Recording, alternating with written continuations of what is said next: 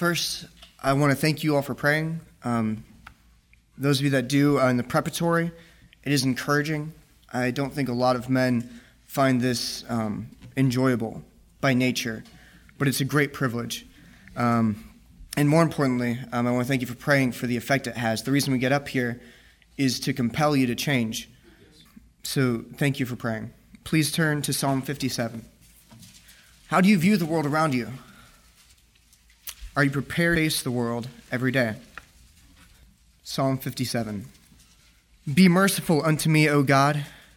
Be merciful unto me, for my soul trusteth in thee. Yea, in the shadow of thy wings will I make my refuge, until these calamities be overpast. I will cry unto the God Most High, unto God that per- performeth all things for me.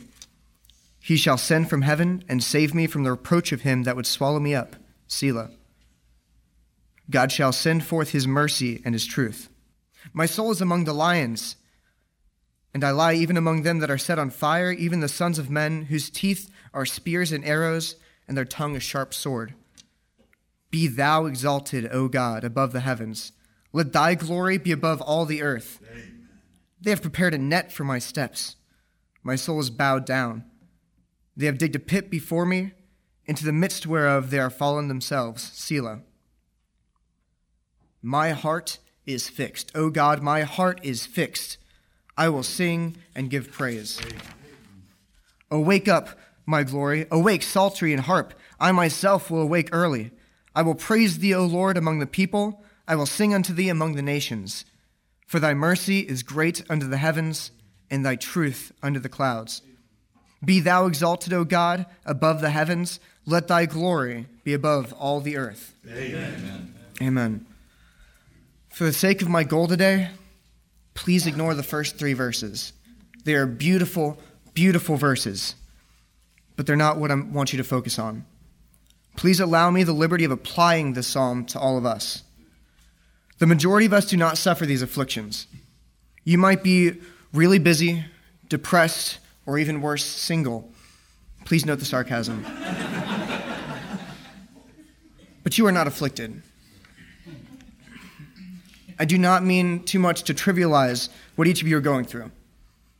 God put specific things in each of your lives, and I understand that.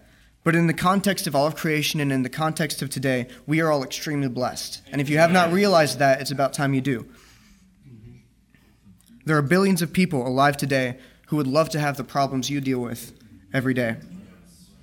For example, kids, only the rich in the past had education, and yet you like to complain about your homework. Think of it as a privilege of being an American in the 21st century.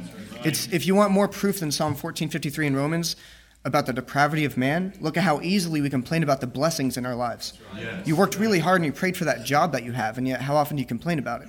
Yes, Worse, right. how hard did you pray for your spouse? And I hope it doesn't happen, but do you complain about them? Just a thought. And all of that's just to set up the perspective I want you to have.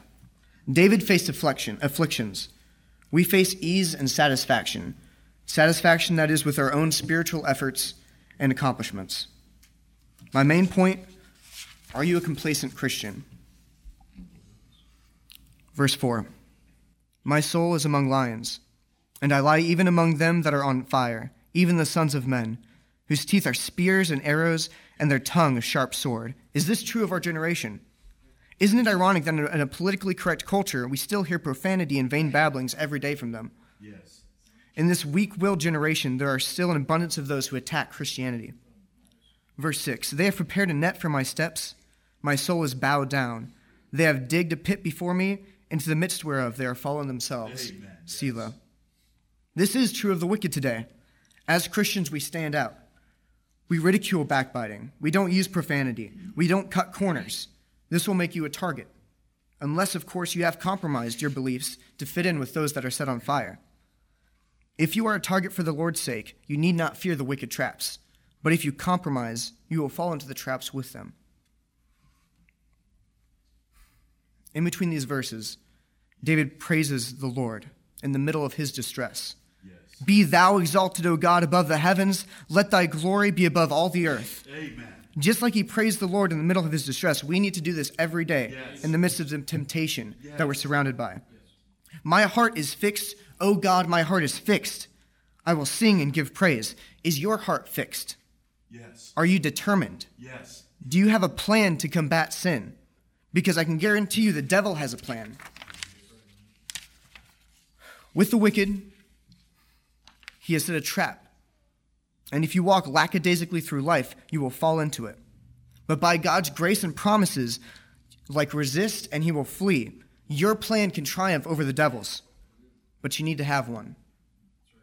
Every night before bed, prepare your heart. Every morning, prepare your heart. When you sense temptation, when you sense sin, prepare your heart. Does it sound like a lot of work? It's not nearly as much work as the hole you'll have to dig yourself out of if you don't have a plan. That's right. Jesus set his face for the cross. Yes. Set your face for Jesus Yes. and be prepared to do your Father's will. Yes. 8 through 10. Awake up, my glory, awake, psaltery and harp. I myself will awake early. I will praise thee, O Lord, among the people. I will sing unto thee among the nations, for thy mercy is great unto the heavens, and thy truth unto the clouds. Do you want to gauge your spiritual preparation? How ready are you to praise the Lord? And not just now on Sunday, though it's great. He loved David loved to praise the Lord in the congregation, but throughout the week.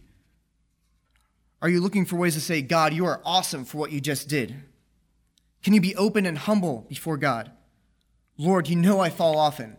We do. We're human. We fall.